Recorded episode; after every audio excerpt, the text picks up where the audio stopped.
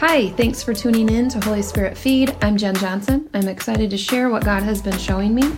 I'm praying that your spiritual ears and eyes will be open to hear and see what Holy Spirit has for you.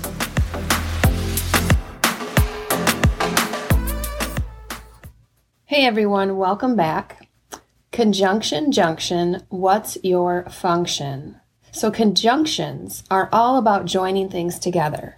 They're words. So examples of conjunctions are and, but, because. These are words that connect. Conjunctions link words and phrases together to form sentences. So what's your function? We're not going to talk about conjunctions today, as you may have guessed. But the title of this podcast comes from an old show called Schoolhouse Rock. If you're too young to know what that is, just YouTube it. You'll learn a lot. But today we're going to be talking about your function, your purpose. What are you here for? We are all busy doing all kinds of things, but are we doing the main thing?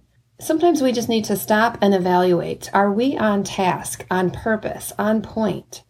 If not, you may be doing a bunch of stuff, but if it's not the stuff God wants you to be doing at this time in this season, if that's the case, then you are not about your Father's business.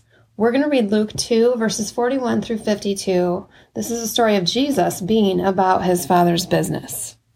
Now his parents went to Jerusalem every year at the feast of the Passover, and when he was 12 years old, they went up according to custom. And when the feast was ended, as they were returning, the boy Jesus stayed behind in Jerusalem. His parents did not know it, but supposing him to be in the group, they went a day's journey. But then they began to search for him among their relatives and acquaintances. And when they did not find him, they returned to Jerusalem, searching for him. After three days, they found him in the temple, sitting among the teachers, listening to them and asking them questions. And all who heard him were amazed at his understanding and his answers. And when his parents saw him, they were astonished. And his mother said to him, Son, why have you treated us so? Behold, your father and I have been searching for you in great distress. And he said to them, Why were you looking for me? Did you not know that I must be in my father's house? And they did not understand the saying that he spoke to them. And he went down with them and came to Nazareth and was submissive to them. And his mother treasured up all these things in her heart. And then verse 52 and Jesus increased in wisdom and in stature and in favor with God and man. All right, so let's dig into this passage and pick out what God wants us to notice here. Notice they went every year, and Jesus was 12 at this point, so he knew the routine. He knew he was supposed to stay with the group and go back with them. But he chose to stay behind and be about his father's business. He was willing to risk getting into trouble he risked not being with his friends. He risked being thought of as weird for not going with the status quo, but he didn't care. What he cared about was being about his father's business in his father's house. He not only made it a priority, he was willing to risk a number of repercussions to do it. What are you willing to risk in order to be about your father's business? And I think we need to know what the payoff was for following the father 100%. In verse 52, again, it says, And Jesus increased in wisdom and in stature and in favor with God and man.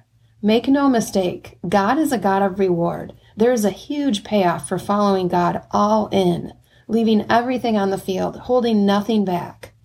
So I said right before we read this passage in Luke 2, sometimes we need to stop and evaluate, you know, are we on task? Are we doing what we're supposed to be doing?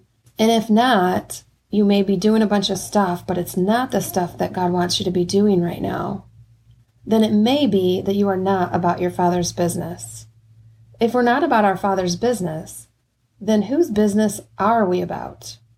Luke 11, verse 23, this is Jesus speaking. He says, Whoever is not with me is against me, and whoever does not gather with me scatters.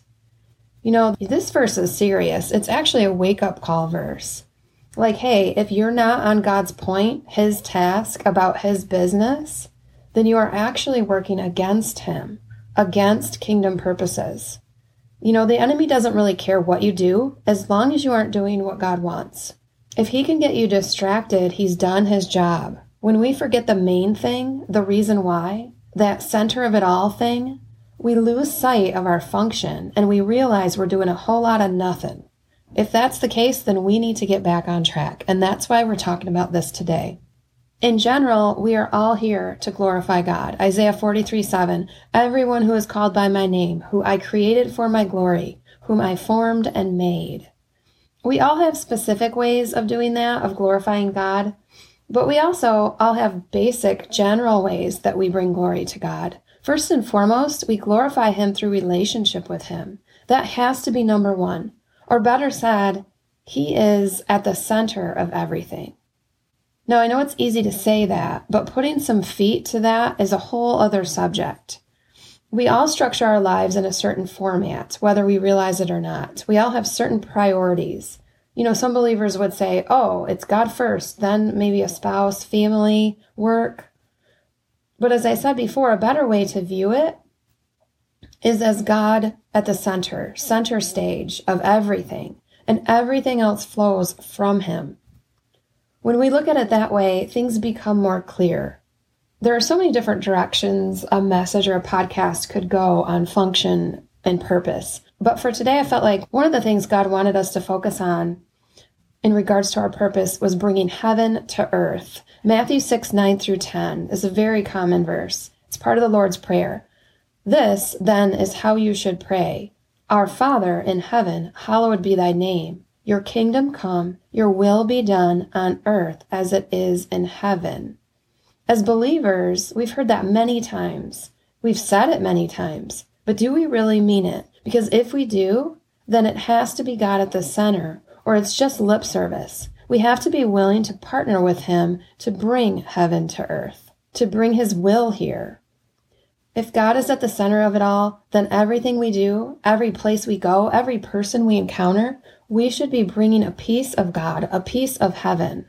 You know, when my kids were little, um, this got on my nerves a lot. I guess so it's a pet peeve. Um, but they would like go to the bathroom and then they would leave it just a complete mess you know, before they went in there, like the hand towel would be folded neatly on the rack and the sink would be clean and the hand soap was on the counter and the toilet paper was on the roll, facing the proper way, of course, because we all know that that matters.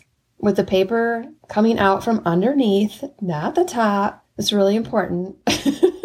Everybody knows that, right? But then they would come out and it looked like a tornado hit it the towels would be on the floor, the hand soap would be backwards, or the hand soap would be like there would be hand soap all over the sink, and the toilet paper would be gone. You know, clearly the bathroom was not ready for the next person.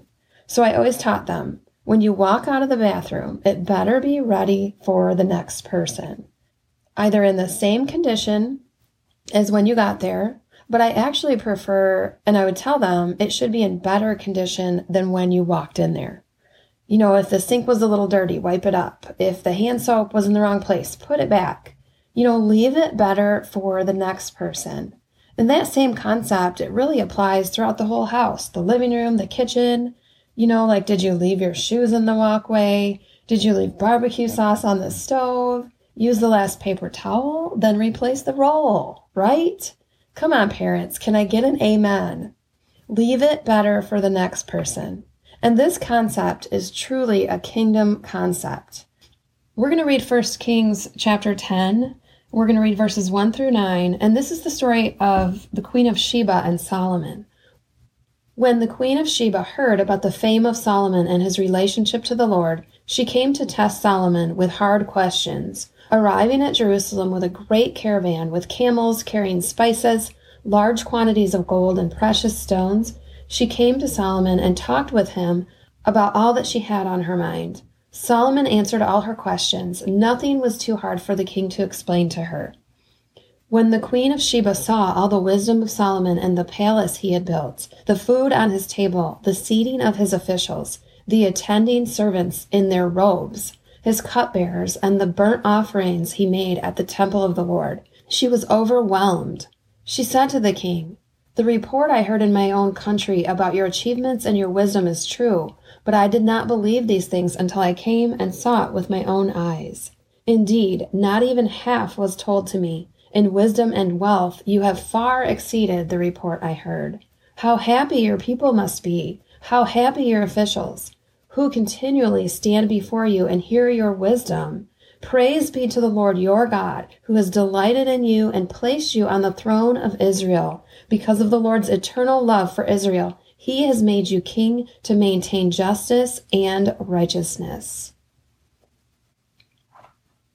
All right, let's talk about that passage. First off, Solomon was doing some awesome stuff. So people were talking about it.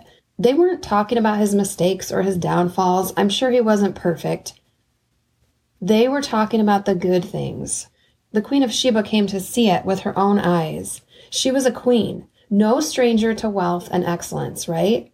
But when she saw the palace, the food, the servants' outfits, the offerings, she was overwhelmed. When people see what God's people, believers, are doing to make this world better, or our families, our workplaces, the marketplace, schools, the businesses that we go into, they should be overwhelmed. When they see what God's people are doing, it should far exceed their expectations. You know, and she says, Praise be to the Lord your God. When people see us representing or representing Jesus, they cannot help but praise the Lord. Come on, that brings glory to him. And you know what? I have a strong feeling that if Solomon were living in today's times, for sure. He would leave the bathroom better than it was when he walked in there. Come on. it would definitely be ready for the next person. You know, we are here to leave things better than they were when we came into the picture. When you go to work, you're not just there to punch a clock and get a paycheck. In Colossians 3, verses 23 and 24, it says, Whatever you do, work at it with all your heart as working for the Lord not for human masters, since you know that you will receive an inheritance from the Lord as a reward. It is the Lord Christ you are serving. So, what does that mean? Figure out a way to solve a data entry problem so every person at your workplace can work more efficiently. Or at your school, be the person that volunteers to help the teacher with something. Get a creative strategy from the Lord to help your neighbor or tell the cashier at the gas station that they're making a difference and smile at them. Every interaction you have with people should leave them in a better state. That's how it was with Jesus. It's the same for us. It's a part of our mandate as believers to leave it better than when we got there. We are bringing the Spirit of the living God with us. We should be able to do a number of things in every situation we enter into. At a minimum, we ought to be able to lift a mood of a wore out mom at the grocery store lugging around five kids, right? To put a smile on the UPS driver's face by telling them that they're doing a great job by getting those packages where they need to go, and much, much more. If we can shift our mindset from how can this experience or this job or this store or restaurant help me to it's part of my purpose to make every place I go, every person I talk to, everything I put my hand to better than it would have been had I not been there or been on that team or worked at that job or gone into that business or coached that team or fill in the blank for your life. In Deuteronomy 15, this passage is talking about the Israelites being generous and canceling debts and giving to those in need. And then in verse 10, it says, Give generously to them and do so without a grudging heart. Then, because of this, the Lord your God will bless you in all your work and everything you put your hand to. You know, side note, what if every day you wake up and you declare, I will be generous to others and God will bless all my work and everything I put my hand to? What if you just did that? Like every day you woke up and you declared that. I will be generous to others. God will bless my work I challenge you to do that for a week straight and then back it up. Be generous, not with not just with money, but with encouragement and kind words. Show honor and value to others and just see what the results are. We carry resurrection life not just for raising dead people, but also raising attitudes up, broken marriages, bad grades, sour faces, replacing sarcasm with hope, this is why Jesus came, so we could live a life like he did and even greater. Luke 4, verses 18 and 19. This is Jesus, and he goes to the synagogue, and they give him a scroll to read. And this is what he reads The Spirit of the Lord is upon me, because he has anointed me to proclaim good news to the poor. He has sent me to proclaim liberty to the captives and recovering of sight to the blind, to set at liberty those who are oppressed, to proclaim the year of the Lord's favor. Scroll drop. Jesus drops the scroll and he walks out. No, I'm just kidding. That's not what happens. it says that he rolled up the scroll, gave it back to the dude, and then sat down. But a scroll drop, that would have been pretty cool right there, huh? He's referencing Isaiah 61, verse 1. And, you know, we were created for this as well to set captives free through the power of Jesus, sharing what God gave us with others, making every situation better. You know, we're talking about what's our function. So let's do an activation and just ask Holy Spirit to speak into this.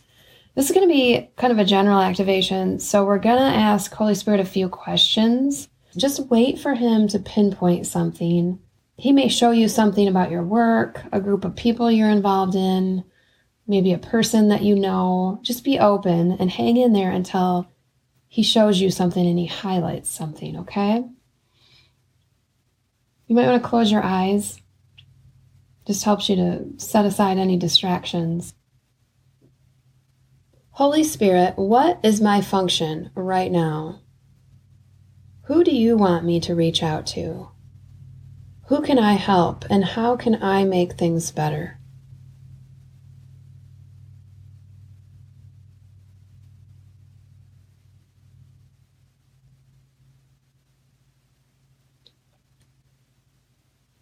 What else do you want to show me about that?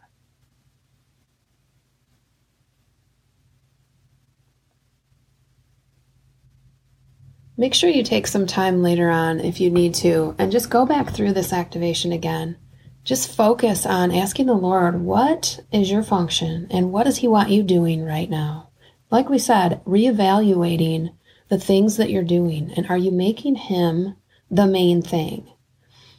Um, so as I wrap up, just thinking about this, conjunctions are all about joining things together, those linking words and phrases that connect to form sentences, right? So we are all here to connect people to God, the Father, the Son, and the Holy Spirit. We are conduits. We are conjunctions. So know your function. Connecting people to God, releasing heaven on earth. And for heaven's sake, leave the bathroom ready for the next person. Sorry, I just had to get that in one more time. In speaking of being a conjunction and linking people to the Lord, if you know of anyone who could benefit from this podcast, please give it a five star review and share it with someone. The word never returns void. Our part is to ask the Lord, who to share podcasts with, scriptures, encouraging messages, and share them. You never regret sharing something positive with a friend, but sometimes we regret not sharing things or just a missed opportunity to spread the gospel, to set the captives free, like that verse we talked about. Be the conjunction to someone that you know today. That's your function. All right, hope you enjoyed this episode. Join me next time on Holy Spirit Feed.